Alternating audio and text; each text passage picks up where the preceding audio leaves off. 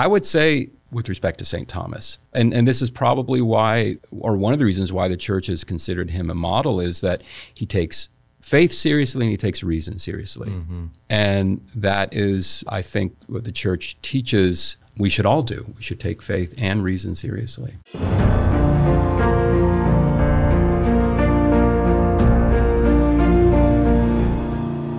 Welcome to the Catholic Theology Show, presented by Ave Maria University. This podcast is sponsored in part by Annunciation Circle, a community that supports the mission of Ave Maria University through their monthly donations of $10 or more. If you'd like to support this podcast and the mission of Ave Maria University, I encourage you to visit avemaria.edu/join for more information.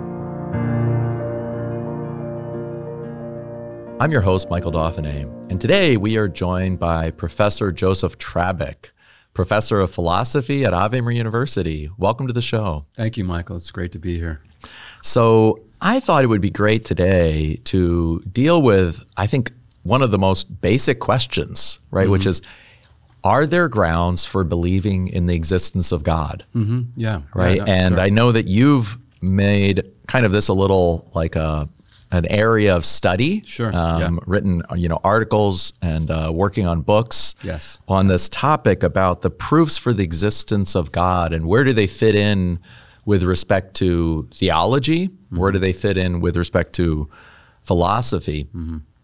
But I thought before we kind of jump into that, I wanted to kind of just set the stage a little bit and Bishop Robert Barron in 2019, mm-hmm. uh, he did a Reddit AMA, Ask Me Anything. Uh, it ended up being, I think, the third most, no, his was the second most popular after Bill Gates, and he was ahead of Bernie Sanders, by the way. So um, he had over 15,000 comments. Wow. And he said he identified four major themes mm-hmm. that came up. Uh, and obviously, this is a very just kind of worldly group in Reddit that's talking to him, and he said, number one, the question of proving God's existence came up again and again. Are there rational grounds for believing in God? How do I know there is a God? Can God's reality be demonstrated to someone who does not believe in the Bible? Right? And he says one of the fascinating things is that people were showing that they were interested in the question of God mm-hmm. and they weren't dismissing it as merely kind of uh, self gratification or um, projection. People were taking it seriously. And yet at the same time, he also said that it's almost within our cultural assumptions, most people still have the idea that, right, God's existence can be known only by faith. Yeah. And so, right, and this is not the teachings of the church. Right. But so if this is that he, the one of the biggest questions in talking about the faith, how would you begin to answer that? Right? Why is it important to talk about how we can come to know God by natural reason? Right.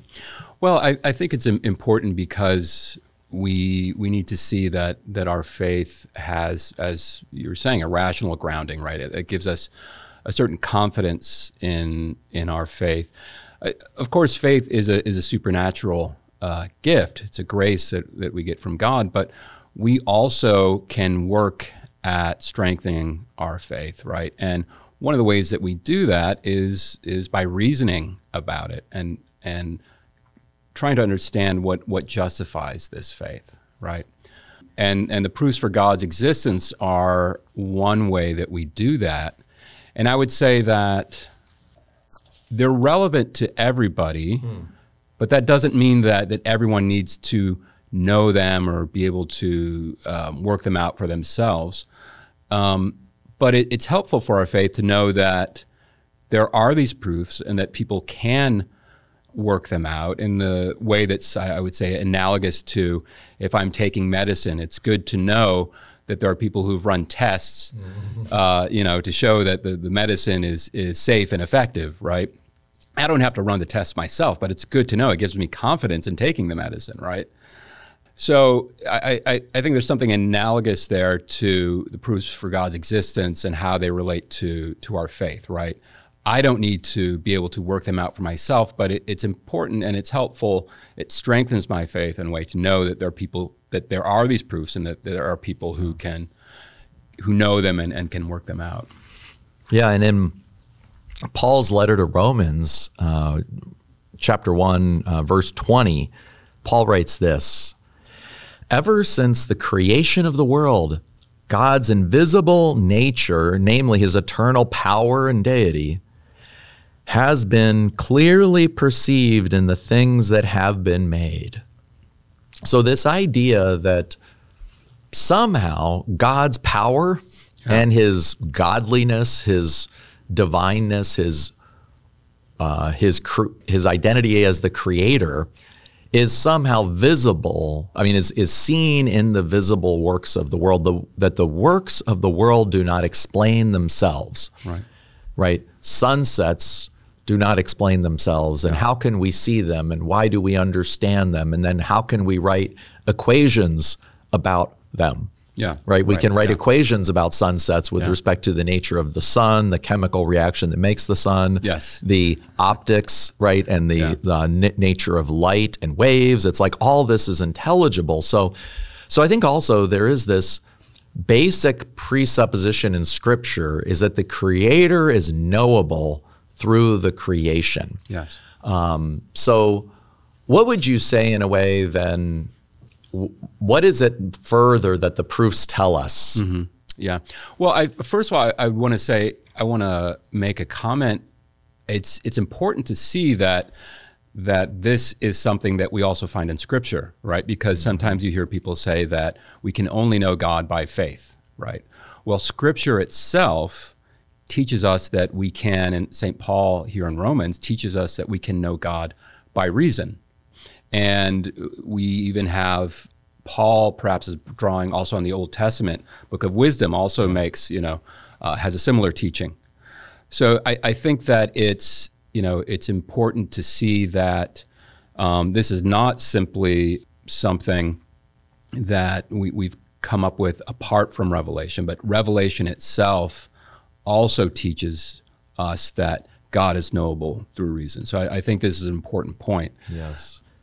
And and so we can say that um, the, the, way that I, I, think of it sometimes, and uh, this is this is not original, but I, I, think it's it's important to see this is that there, in a way, there are kind of two revelations, right?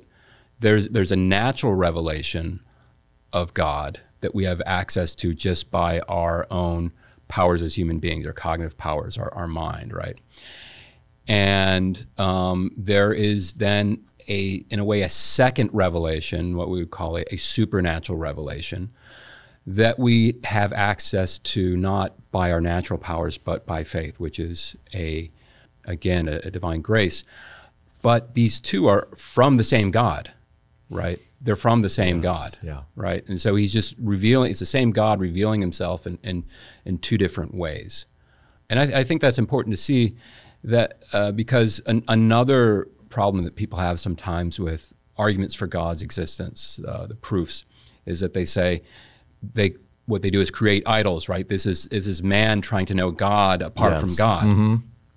But that's not really true, and St. Paul shows that in the letter to Romans. He's saying, no, God Himself has already, in a way, revealed Himself in His creation yeah. and given us reason so that we can know him in a way that's analogous to the way that he gives us faith so that we can know him in, in the supernatural mm-hmm. revelation. Yeah. Right. And Paul goes on to say, so we are without excuse You're because right. yes. we could go know the creator through creation. Yes. Therefore, we are without excuse when we worship created goods.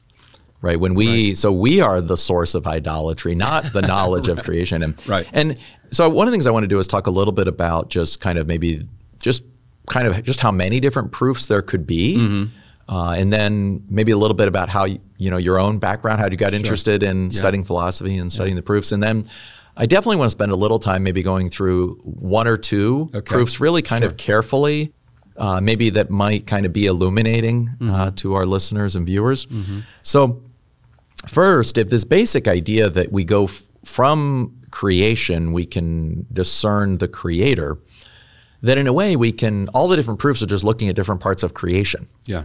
Uh, so you can think about maybe Newman makes an argument from moral conscience. Right. C.S. Lewis repeats the same argument in different ways in the first part of Mere Christianity. From the moral law, there must mm-hmm. be a lawgiver. Right. There must be a yeah. source of the moral law. Yeah. And then you have other arguments from sometimes called cosmological arguments mm-hmm. or arguments that are kind of our observation about the created universe that then points to something beyond the created universe. Uh, arguments from order and design, mm-hmm. um, arguments maybe from change of motion. Why is there something rather than nothing? Right. All these different things. You know, could you maybe, like, when you are teaching these topics, mm-hmm. Just kind of in general, are there any any kind of uh, just among all the different kind of proofs, are there any ones that you find people are surprised about? Mm-hmm. Um, I don't know if, if they're surprised. I, I usually, uh, I standardly go through uh, St. Thomas's five arguments in the Summa. I'll, quite often I preface that by going over St. Anselm's argument because uh, St. Thomas is, which, which is called he didn't call it this, but uh, St. Anselm's argument is um, is called an ontological argument for God's existence, mm-hmm. right? So it it argues from the concept of God to to God's existence, and I usually begin with St. Anselm because St. Thomas is is critical of, of this approach because he thinks that the the way that we can know God um, by reason is through His effects in creation, right?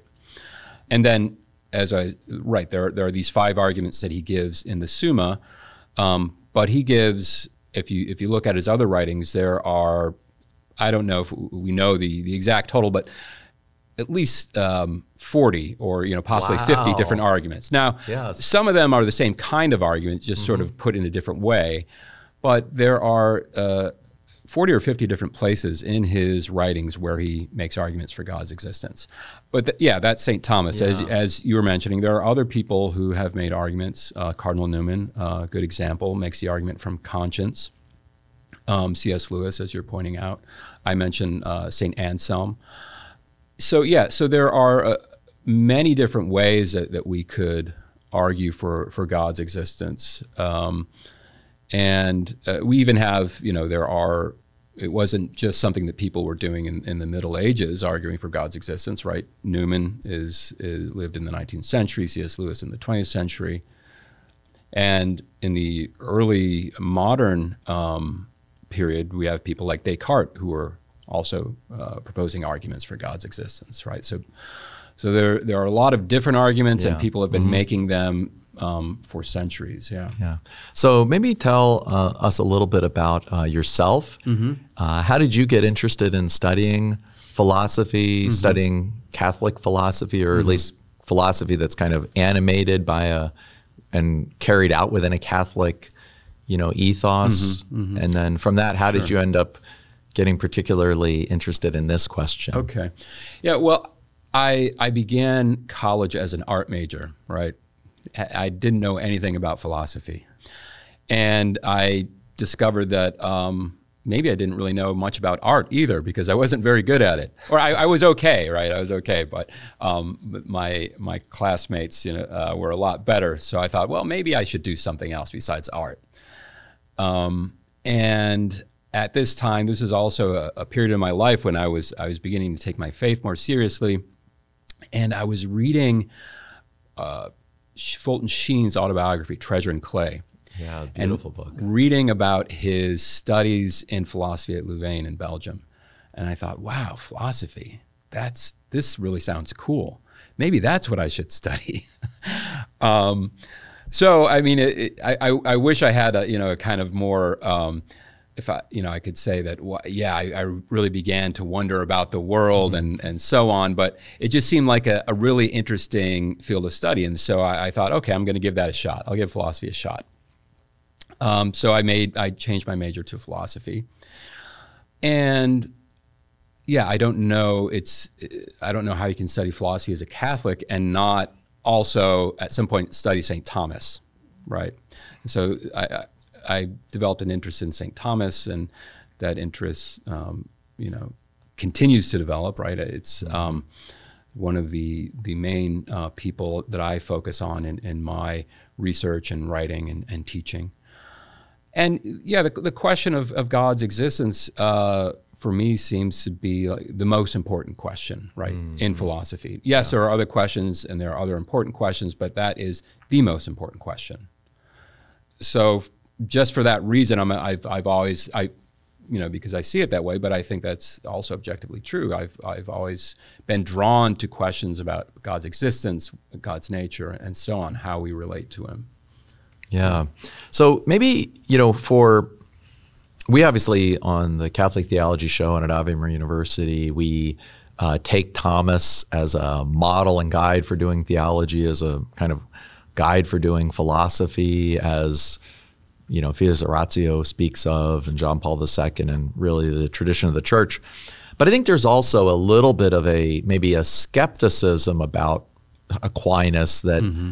Aquinas like overly rationalizes the faith. Mm-hmm. Um, he instead of you know kind of faith that begins in Jesus Christ mm-hmm. and maybe you know the darkness of God on the cross or something along those Right, right, lines.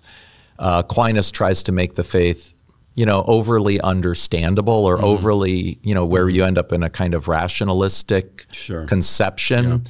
Um, did you ever kind of experience that in your own philosophical or theological formation? And and if so, how did you overcome it? Yeah, or if, so- if not, how would you suggest that others kind of overcome that, you know, caricature perhaps? Right. Yeah. No, I, I, I have. I, I, I was interested in St. Thomas, but I, I also sometimes had this kind of thought that, yes, maybe this, this is, is, um, he's overdoing it, you know, with, Mm-hmm. with reason. But the, but the further I say, and of course, there are plenty of people who make that criticism of St. Yes, Thomas, yes. right? Um, e- even uh, other Catholic philosophers and theologians. But, but the, the more I read Thomas, the more I began to discover that that's that it's not true, right? Um, yes, he's taking reason as far as it can go, and I think that is something that the the Catholic uh, faith that the, the Church teaches we should do. We should see how far we can go with reason in knowing about God, and knowing about the world and world's relationship to God. So he takes reason as far as it can go, but he's also aware of the, of the limits of reason, right? He's mm-hmm. aware that that God is a he's he's a a mystery. We, we can understand something about God. We can't fully understand him, right? So Thomas has no problem saying that in a sense God is incomprehensible, right? Because God is for one one reason why he's incomprehensible is because he's infinite, right? And we have we have a finite mind and we can understand some things about him, but we can't understand him to the extent that he can understand himself, right? Uh, so I, th- I think it's important to see that yes, Thomas takes reason as far as it can go, but he's aware of li- um, reason's limits. But he also, uh, we should also say that Thomas is a man of deep faith, right? Now, as you're reading the Summa, that may not come out, um, that might not be front and center. But you see that um, in his prayers, right? In the hymns that he wrote. You can see that this is a man who is is yes, he's a philosopher, he's a theologian, but he's also a man of deep faith. So I, th- I think those those are important qualifications to make with respect to St. Thomas. I would say, uh, and and this is probably why you know that, or one of the reasons why the church has considered him a model is that he takes faith seriously and he takes reason seriously, right? And that is, uh, I think, what what the church teaches we should all do. We should take faith and reason seriously. You know, very nicely put. Uh, maybe just to say one more thing before we jump into a couple uh, proofs specifically. How is it that the proofs or thinking about God's nature are important for theology so that we don't end up with a false view of God? Yeah. right? That um, we could say, I believe in God sincerely with all my heart.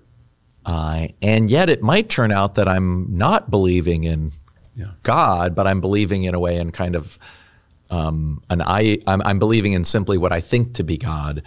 And that how is it that the proofs for God's existence also kind of act as a purification of that, Right. of, of some of those kind of human ideas about God? Well, the the proofs uh, show us if if we fo- you know if we're able to follow them them through, they they show us what God must be like um, if the world is the way that it is, right? And so we can we can be certain that God has this or that attribute. We, we first of all, I would say we can be certain that God exists, and then we can be certain that He has that He's infinite, that He's eternal, that He is good, and so on. And the certainty that we can arrive at can then help us to, uh, when we're reflecting on how we think about God, what is right and what is wrong with sort of the, you could say, our preconceptions of God, right? So the, the proofs, as you say, can can function um, uh, as a kind of um, uh, means for purifying our, our preconceptions about God. Yeah, and I think it's a Bishop uh, Robert Barron again who uh, has an he has an essay called um, I think something like Thomas Aquinas and Why the Atheists Are Right. What what he means by that is he says that uh, usually the atheists are thinking of a God who is kind of within a being within the universe, Right, yeah. and therefore you shouldn't believe in that God because that God is not the creator, Right. and so to really think what it would mean to think about God, not the highest thing in the universe, not Zeus, not Yeah. Jupiter, not kind of this being within trying to control the universe in competition with the universe, but simply being itself that is present to every moment and every space within the universe in a non-competitive manner Right. that Right. the proofs in a way help us to eliminate by going from creation to the creator we eliminate any creaturely Yes. uh, our tendency to kind of think about God in creaturely terms or to kind of, you know, picture, th- you know, where we kind of imagine God as, again, kind of in competition with us. So, Right. in that sense, it's very important then to go through that kind of uh, that spiritual exercise, the intellectual exercise of purifying our understanding of God.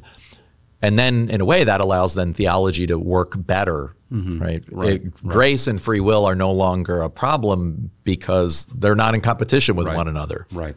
Right. the two natures in Jesus Christ, he can be fully divine and fully human because they're not in competition with one another. Right. Right. Exactly. And to a certain extent, that's kind of what the proofs, as we'll look at, help Yeah. to show. Yeah, yeah, no, I, I, I completely agree with that.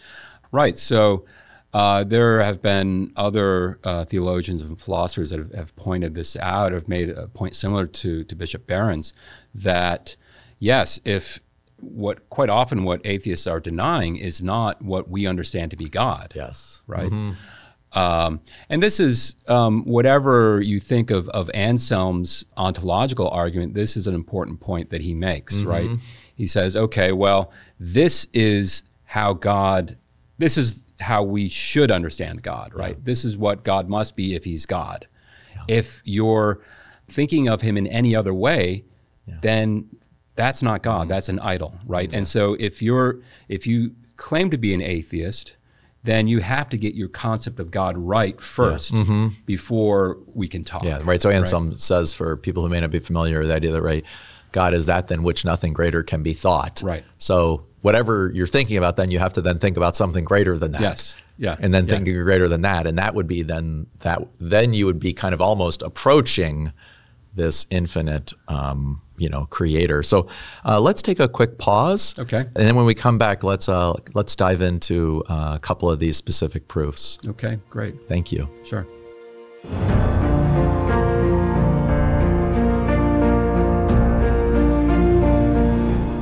You're listening to the Catholic Theology Show, presented by Ave Maria University and sponsored in part by Annunciation Circle. Through their generous donations of $10 or more per month, Annunciation Circle members directly support the mission of AMU to be a fountainhead of renewal for the Church through our faculty, staff, students, and alumni. To learn more, visit avemaria.edu/join. Thank you for your continued support, and now let's get back to the show. Welcome back to the Catholic Theology Show, sponsored by Ave Maria University. I'm your host, Michael Dauphinais, and again, today we are here with Professor Joseph Trabbic to talk about proofs for the existence of God. Thanks again for being on the show. Thank you, Michael.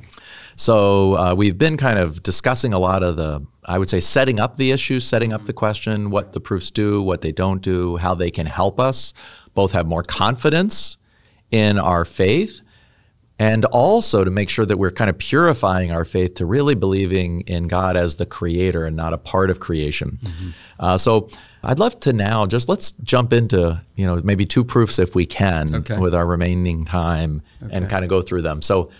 What, which one do you want to start with? Which one do you think well, is maybe I, I was thinking helpful? about um, well, there are a couple. So the one I would, like two start with is the, the first of the the five ways um, in the Summa Theologiae. So this is if you have your Summa Theologiae at home. This yes. is prima pars question to Article three, um, and this is the first argument. And and Thomas says that this argument is the most, or he speak he first speaks of them as ways, right? But but mm-hmm. they're not just ways to God. He he says he understands them to be demonstrations. He understands them to be capable of giving us certitude about God's existence, right? And he says that this first way or proof is uh, manifestior, which means it, he says mm. it's the hmm. most manifest way.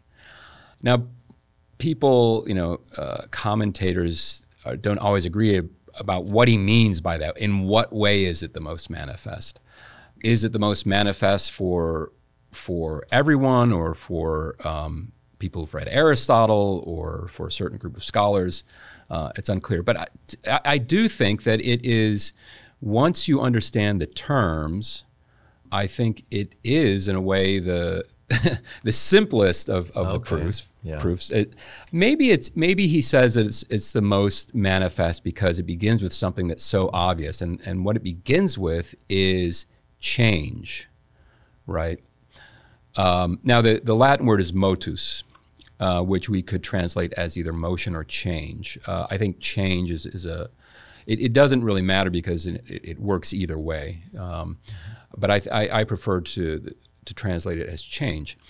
And so, what Thomas is saying here is that we're all aware that things change, right? I mean, it's it's it's going on all the time. Things are changing, right? Um, the air temperature is changing. My um, coffee is, you know, getting cold. Um, I'm moving my hands. You know, my mouth is moving. Right? Change is is always taking place, right? So we're all aware that there's change. And, and Thomas wants to say, well, yes. And this also, if we think through what's required for change to take place, becomes a proof for God's existence. Now, that might be a, a little surprising. How can change explain God's existence, right? But uh, I, I, I'm thinking that maybe this is why he says that it's most uh, most manifest because it's change is so obvious, right? What might not be so manifest is then how it change leads us to God, mm-hmm. and and that's you know what we hopefully I, I, can try to say a few words that that um, explain why we should think that change leads us to to affirm God's existence. Yeah, and and maybe you could also say a word about uh, change because I think, and you can correct me if I'm mm-hmm. wrong, but often when we think of change, we tend to think of things falling apart. Mm-hmm. Yeah. And I think that's at least often in the idea. Like change is when things we build and then they fall apart. Mm-hmm. That's what change yeah. is. That's yeah. why we don't like change, right? You know, right, like right. generally change we tend to think of as something bad. Mm-hmm. Where, as it seems to me, in part, one of the th- phenomenon or just the realities that Aquinas is drawing upon is that change is often a sense of growth. Yeah right? Mm-hmm. That acorns change into trees. Mm-hmm. Um, trees bear fruit and and make more trees. Mm-hmm. Uh, animals are when you know they change by reproducing and then mm-hmm. having little animals that grow into big animals and right. and so what we see over time is this thing of growth mm-hmm. right yes uh, that that when things change they're actually growing and becoming more right. of what they are. Mm-hmm. So they're in a way, right? How, how, how do, you, do you think that is important? Well, yeah. In his mode so of understanding? I, I think, yes. I mean, that is a form of change and it's the, in a way, it's the most important kind of change because um, uh, this is it leads to the perfection of the world and, and our own perfection. Mm-hmm.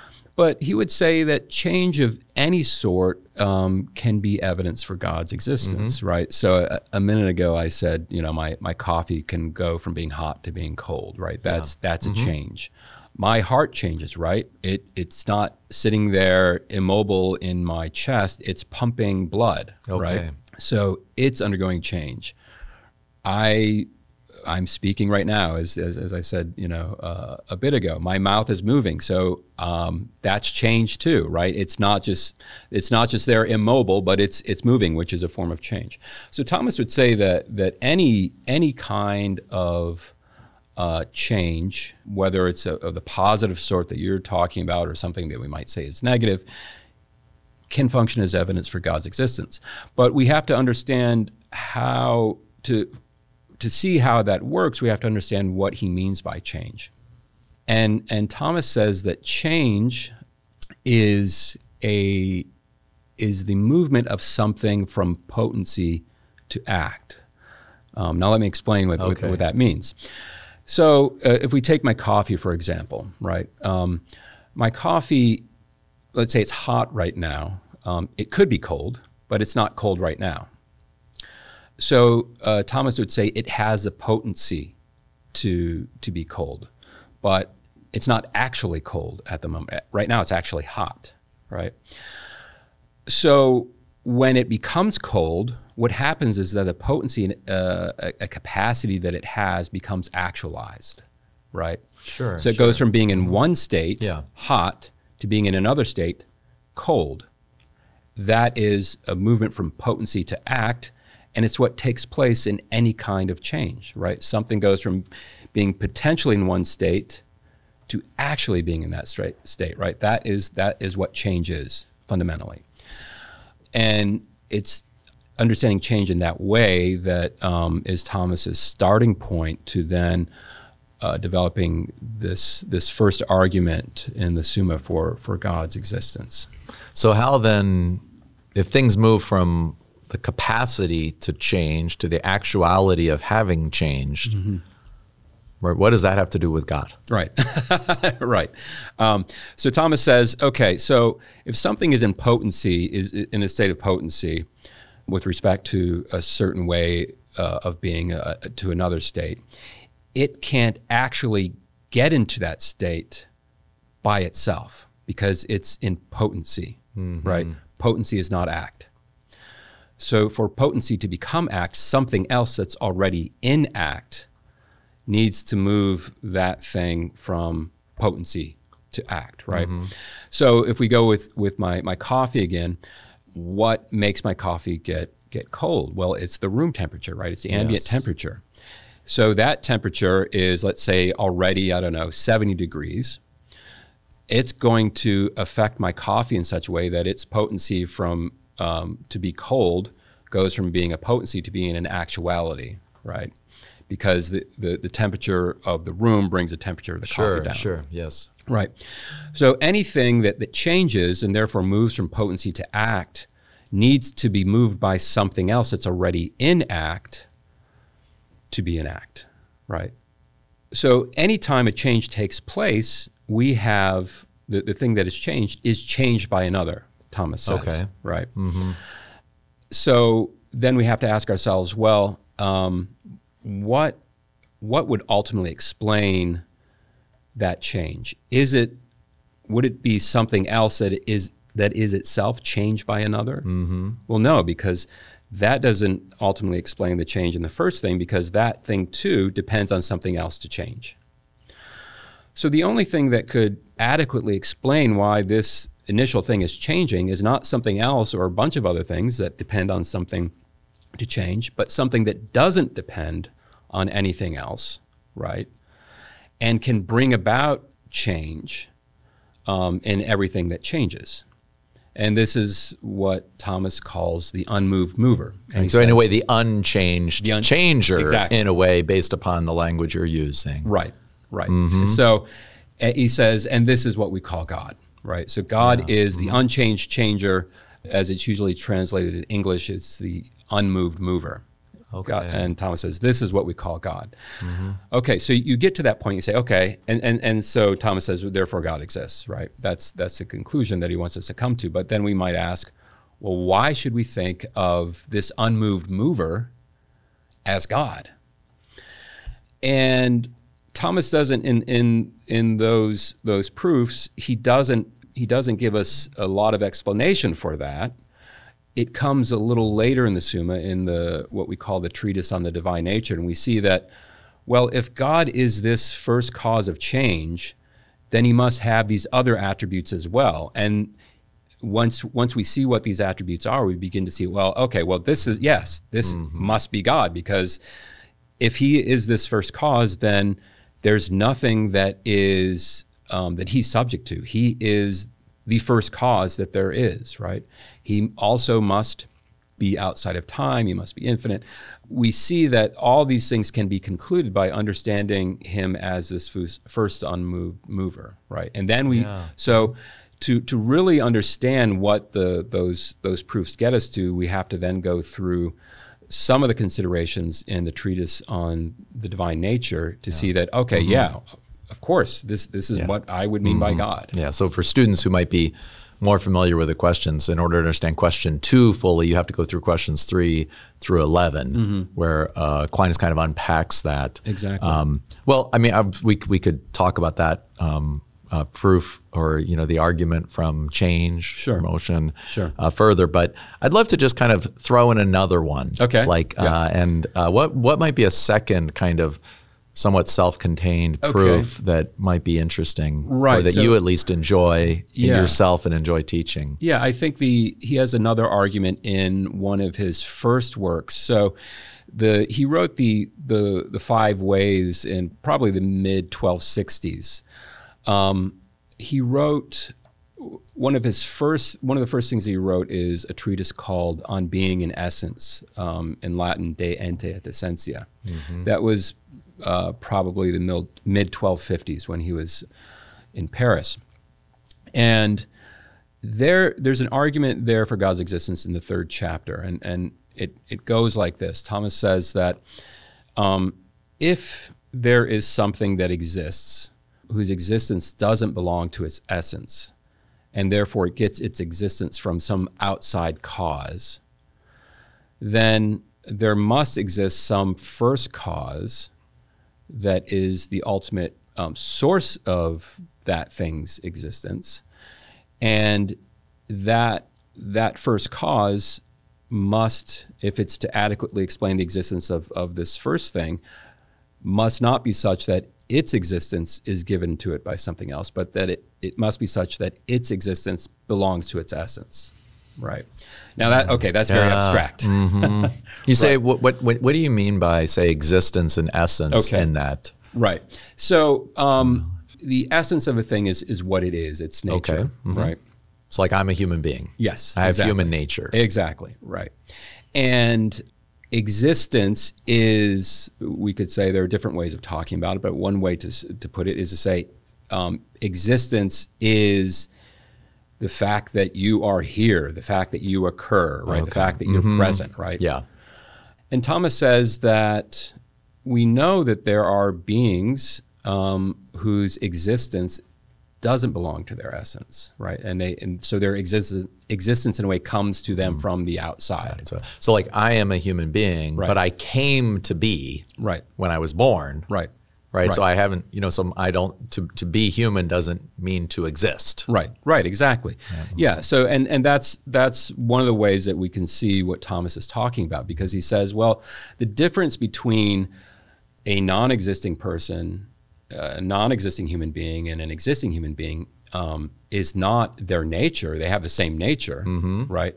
The difference is existence. Okay. Yeah. So that tells us, so we can understand what a human being is, we can understand its nature, but we see that um, understanding what a human being is doesn't tell us that it exists. So that, that shows us that, that existence is, is not a part of our nature. So there's at least one being, human beings, whose existence is distinct or comes to them from outside their nature. But there's mm-hmm. another easier way Okay. to see that this is the case. If existence belongs to me by nature, then I will never cease to exist. Mm-hmm. Right?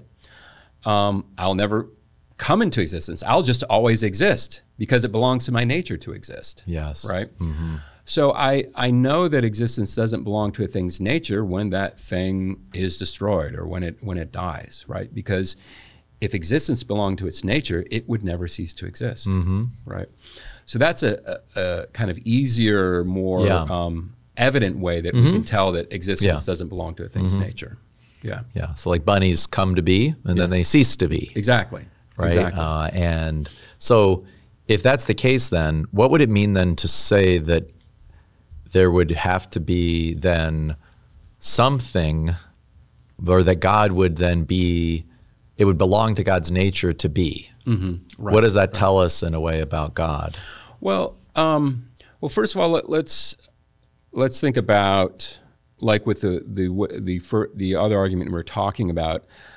If we have something who that we know its existence is distinct or comes to its uh, nature from the outside, that we can't adequately explain its existence by other things that are also like that, because what explains their existence? Well, the only thing that can adequately explain the existence of all these these things would be something whose um, existence belongs to its nature or essence, right? And what would that mean? Well, it would mean that this is a being that always exists and that can never cease to exist, right? So it would be a being that is eternal, right?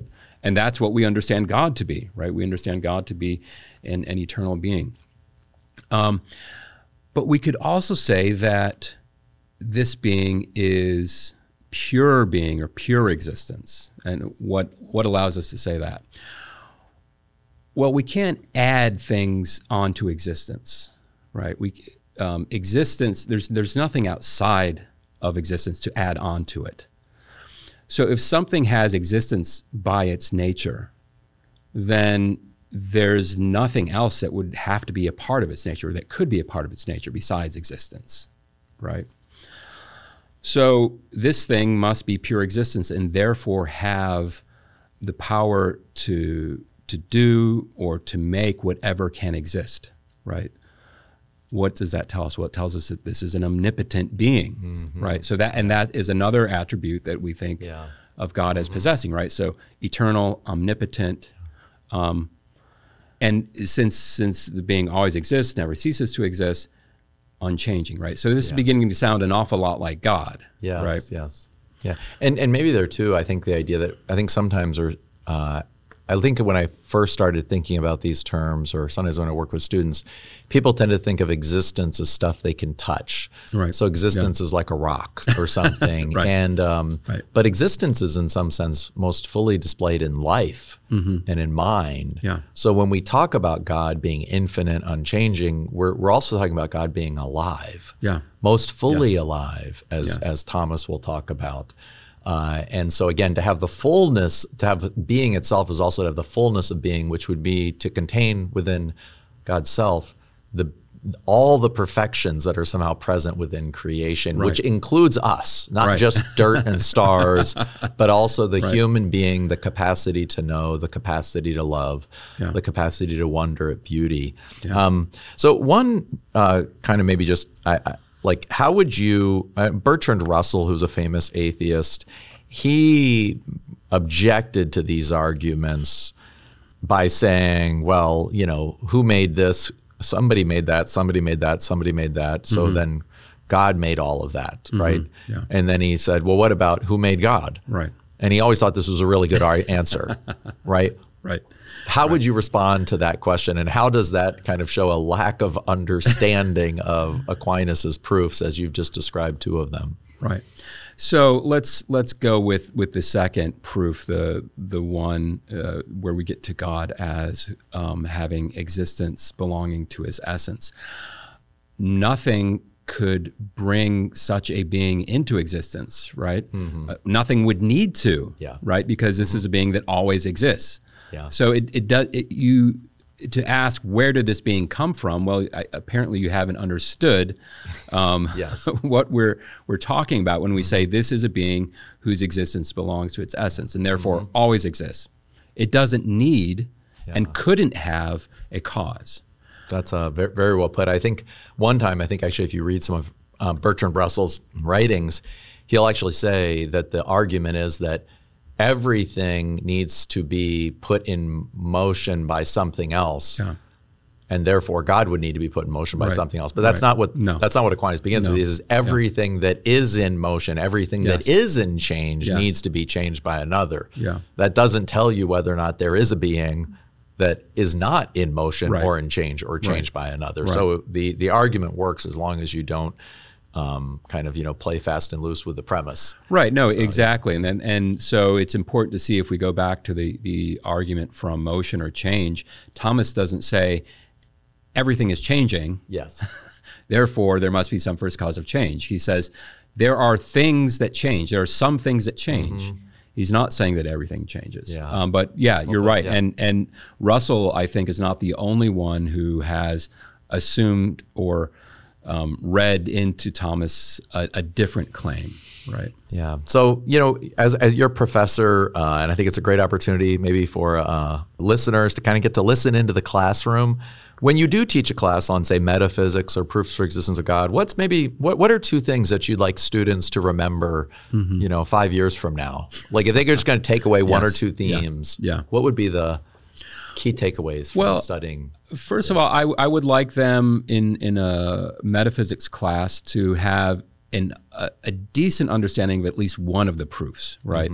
So I, uh, I, I mention different proofs in, in the class, but we, we don't try to go through every single one of them um, because, well, first of all, we don't have the time, but, but second of all, um, we're not going to go into enough depth in each one that they'll really be able to understand it. So if we cover five of them, they may not remember any of them, right? So I'll, I'll I'll give a kind of overview and then focus on one or two of the proofs, right? And then we will go into more depth. And so I, my hope is that they they retain some of that, right? Um, after graduation, you know, as as they um, go on with with the rest of their lives. And why? Well, because they can they can have a sort of firsthand knowledge that um, there are these proofs and that they do work, and that their faith has this rational grounding. Yeah. Right. So I, so that's one thing, and then but also to have a good understanding of some of the the more um, central divine attributes, I suppose we could say. So not to have um, an understanding of God that's not God, right? As we were Yes, saying yes. before, right? Not to, to have this this idol that that's really Zeus, but not you know the God that we believe in as Christians, right? So, so yeah, so I would say those are the two things that that I, I hope they take away from from metaphysics class. That's uh, that's so well put, and and I know sometimes even it's it's funny once you begin to see the proofs, you can't unsee them. Yeah. In a way, I find they you you it's just like studying geometry when Right. you were when I, you know like in ninth grade or something. It's like until you figure out how to prove it, it's hard. But then once you do, you can't. It's like it's just all there. it's there, yeah. Um, and, and and I think also that one of the things that I find, even just my own experience, is that the very fact that I ask the question, like the very fact that I ask the question of does God exist? Why does God exist? How does God exist? Who is God? And that my logos, my reasoning asks that question is already a sign that I am more than matter. yes, yes, And in a way, I don't want to. Re- I don't want to say that uh, the specific arguments are important. Yeah. But it's also that alone reminds me that there must be a God because I certainly didn't make my own logos. Right. So where does it come from? It comes from God. So Right. I just kind of share that too. Even it's like the mere fact, even if you cannot understand one of these proofs, yes, yes. the mere fact that you're confused about it is almost already a sign that there's something in us that is non-material. Exactly. And so, uh, exactly. but uh, as, as as we close, I like to ask our guests um, uh, three questions, just three quick Oh, questions. Okay. So, um, uh, what's a book you're reading? well, um, does it have to be a philosophy book? It can be anything. Comic books are welcome. I, well, right now I'm reading uh, Dorothy Sayers' um, Lord Peter Wimsey uh, mysteries. Right, short some short stories. She's uh, she wrote detective novels and short stories. Yeah, and, yeah. She was a famous kind of a uh, uh, Anglican apologist. Yes. kind of alongside of Lewis, and I guess, but but wrote detective uh, Yeah. stories. That's great. Yeah. Uh, and uh, what's a daily practice uh, that you try to incorporate uh, to find meaning and kind of become more aligned with this truth that we have revealed Um, in the faith? Lectio Divina. Um, I try to start every day by reading a passage from the Bible, um, usually the, the reading the gospel for the day uh, at, at, at Mass, and meditating on it for at least five minutes, right? if, if that's I, if, if I can go longer, great. But usually I don't have a whole lot of time. So if, if I can just do that and have that sort of personal prayer time at the beginning of the day, I, I try to do that. Try to wake up before the five kids. Yeah, exactly. That's yeah. And uh, last question: Is there a is there a belief that you held about God that you discovered in a way to be false? And uh, what was the deeper truth you discovered? I can't think of any right now. Um, was there a belief that I held about God that that was false? Probably. Well, maybe what's one truth that you, in your studies or in your own faith journey, that really uh, kind of was a turning point for you? Um, well, I, I suppose you know, seeing that that um, that that God is both knowable, and not not to be too paradoxical, but but knowable, but also unknowable, right? Knowable but a mystery, right? Um, yeah. Uh, but in, in a way, you, you can only see that by going as far as you can with reason, right? I mean, you, you can see it in, in, a, in a more elementary way, but you can really appreciate it by going as far as you can with reason, right? Because then you, you see what the limits of, of reason are, right? Well, thank you so much, uh, Dr. Joseph Trabbic, for being on our show. Michael. Listeners and viewers may find it interesting to follow some of your articles uh, that you publish frequently on Yes. Catholic World Report. Catholic World Report, that's right. Uh, and uh, so, uh, and also at some point there'll be a book on uh, the Aquinas' Proofs for God coming I out. hope so. I hope so. Yeah, it's it's it's. I've been working on it for for a while, but yeah, it, it will take some time. Excellent. I'm sure you'll have a lot of interested readers. All right. Thank So you. thank Yeah, you very much for being so. on our show. All right. Thank you, Michael. Thank you so much for joining us for this podcast. If you like this episode, please rate and review it on your favorite podcast app to help others find the show. And if you want to take the next step, please consider joining our Annunciation Circle so we can continue to bring you more free content. We'll see you next time on the Catholic Theology Show.